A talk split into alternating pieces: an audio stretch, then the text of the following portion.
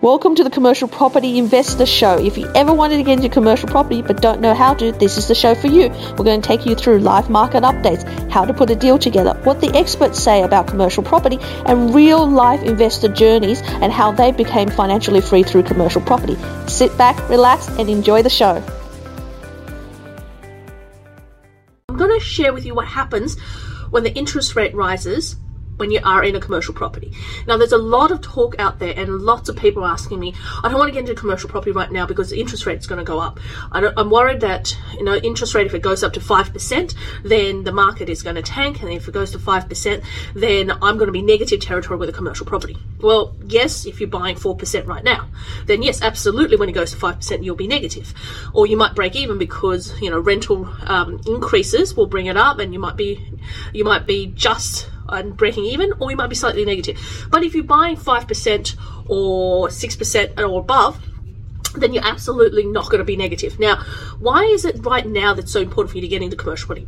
It's because, you see, the market is right now, we are at potentially somewhere like a Brisbane, Gold Coast, uh, Metro, in Sunshine Coast, we're about 5 to 6% in Metro. And when you're 5 to 6% metro and your interest rate's at 2.5 to 3% right now, you are still making a margin. You're making a margin anywhere from 2.5% to 3.5%.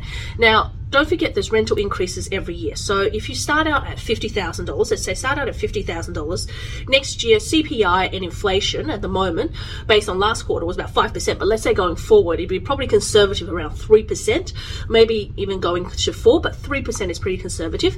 And if you look at 3%, you're probably thinking, okay, well, your five $50,000 property, uh, the $50,000 net rent becomes $51,000, uh, 50 miscellaneous the next year, and then the next year compounds and compounds.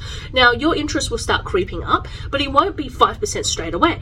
What it will be, it might take two to three years for it to be th- to be five percent, and that's if we're accelerating really, really fast and we're having huge inflation in this market. And just imagine paying five percent for your residential mortgage because if you're paying 5% for your commercial mortgage, you're paying very close to 5% in your residential mortgage.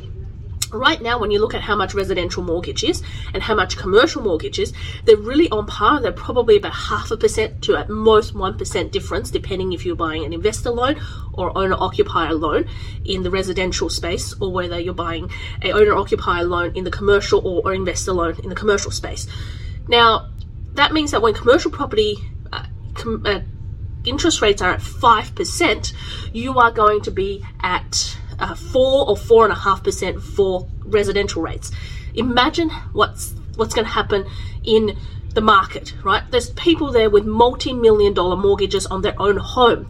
The average home in Australia and Sydney right now is probably at least 2 million for a decent suburb with a decent house, right? Most people are maybe borrowing anywhere from 60 to 80% of that. So they're well over a million dollars. They're probably somewhere around one and a half million uh, in, in debt on their own home, let alone you know all of their residential investment properties.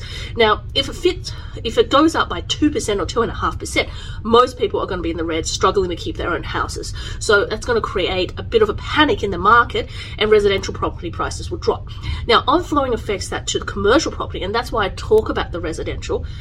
Is that the ongoing effect on the commercial property is that there will be this this push for people to now um, want you know some kind of incentives from the vendor to, to help them because they're going to find that their wages or that um, what they're charging, their services are not going to be enough to cover their mortgages. So they're going to be wanting some kind of incentive from the commercial space. But if you're also a landlord and you are now getting 5% as interest rate rather than 3%, you've also had time in the market. And having time in the market is so important when interest rates about to go up. Because when you have time in the market, it allows for those rental increases to create a buffer and insulate you against what happens when the interest rate uh, increase happens. So if you get 3% rental increases each year and you continue on for, you know, might, might be holding the property for two or three years before we go to 5% interest rate or five years, you're now actually getting somewhere around 7% return for your property, 7% yield because over time the growth. And that means when interest rate is at 5%, you're still clearing that 2% buffer. Now, if you look at historically what's happened in the commercial property space, and for most of you, you probably haven't experienced that if you're first time investors right now. But historically, if you look at what's been in that space, it has been that commercial property has always cleared anywhere from 2 to 3% of what is on the market in terms of the yield play and the interest rate. Now, back in 2012, when we first bought our first commercial property, the yield in Sydney, and this was in North Sydney, was 8% or close to 8%, which was crazy. But also, back 10 years ago, warehouses in western suburbs were doing 9%, right? Now they're like 4% or 3%, right? So then, but at the time in 2012, the interest rate in commercial property was 6%. So in Sydney, we were still closing, we were still making the 2% margin, but the interest rate was 6% and the yield was at 8%.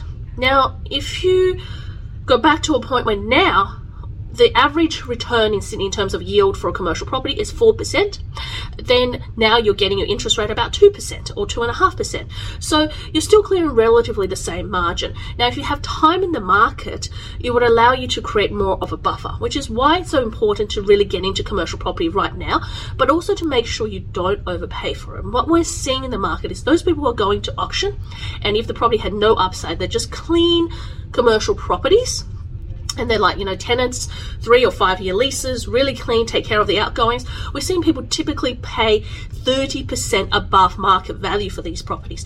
Now, they're the people who are going to be hurt the most when interest rate goes up because they've paid above the market for this property. They don't have the insulation that you would get or the buffer you would get if you bought in at the right market yield. So there's never been a time where it's so important to buy right now into the right market yield in this market. And a lot of people, there's a lot of traffic and a lot of noise out there, and most people are doing it wrong, are buying the wrong type of properties because they're chasing the hype. Just imagine right now you're going to buy a 5% yielding warehouse property on the Sunshine Coast. Where is that going to go? And if interest rate goes up to 5%, you're you're neutral at that property, or you know, you might be a little bit above right now.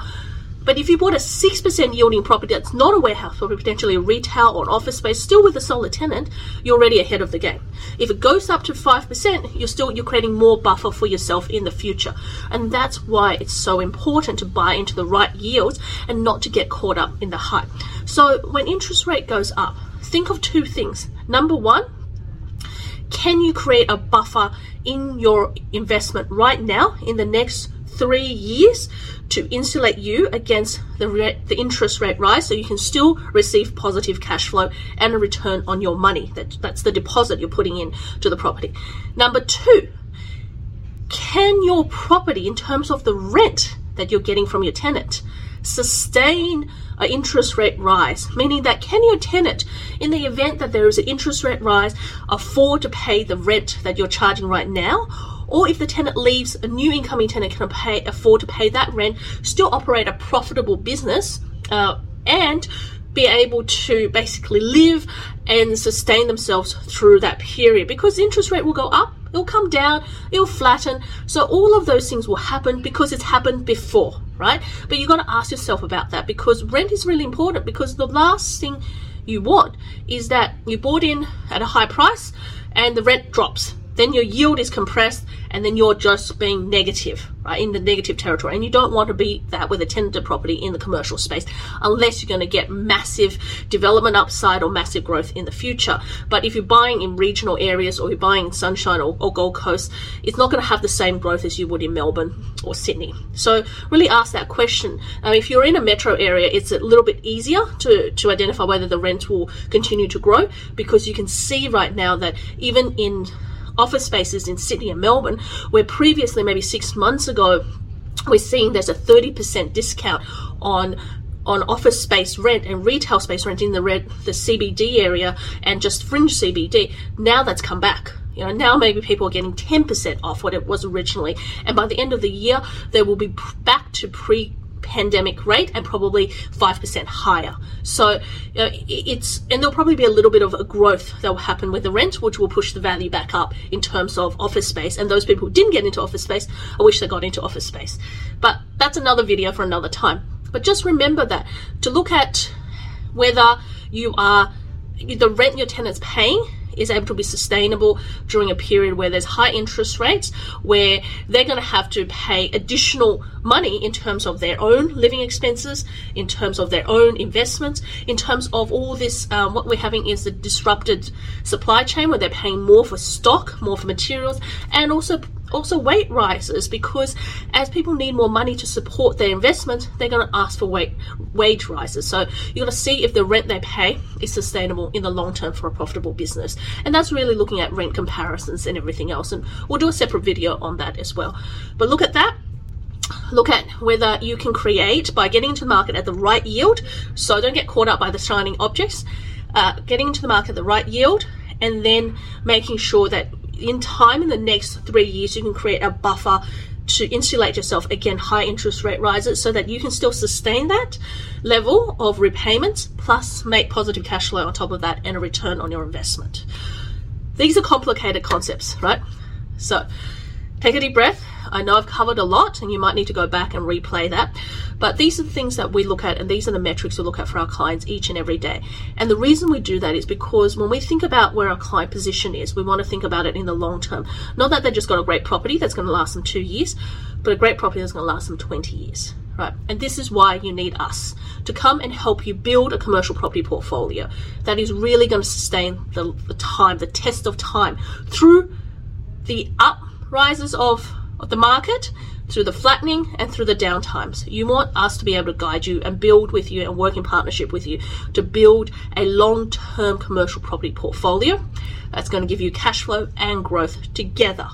So, if that's what you're looking for, you're looking for someone to help you with strategy, looking for someone who can guide you through, looking for a team to surround you, someone to support you, reach out to me, helentarrant.com, and let's jump on a strategy session. Let's talk and let us help you find your first commercial property or just build out a portfolio for you if you have one already.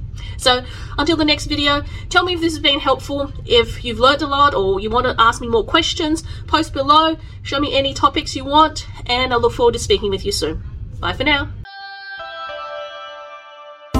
You've been listening to Commercial Property Investor Show. Tune in to the next episode to find out how you too can replace your work income with passive income through commercial property.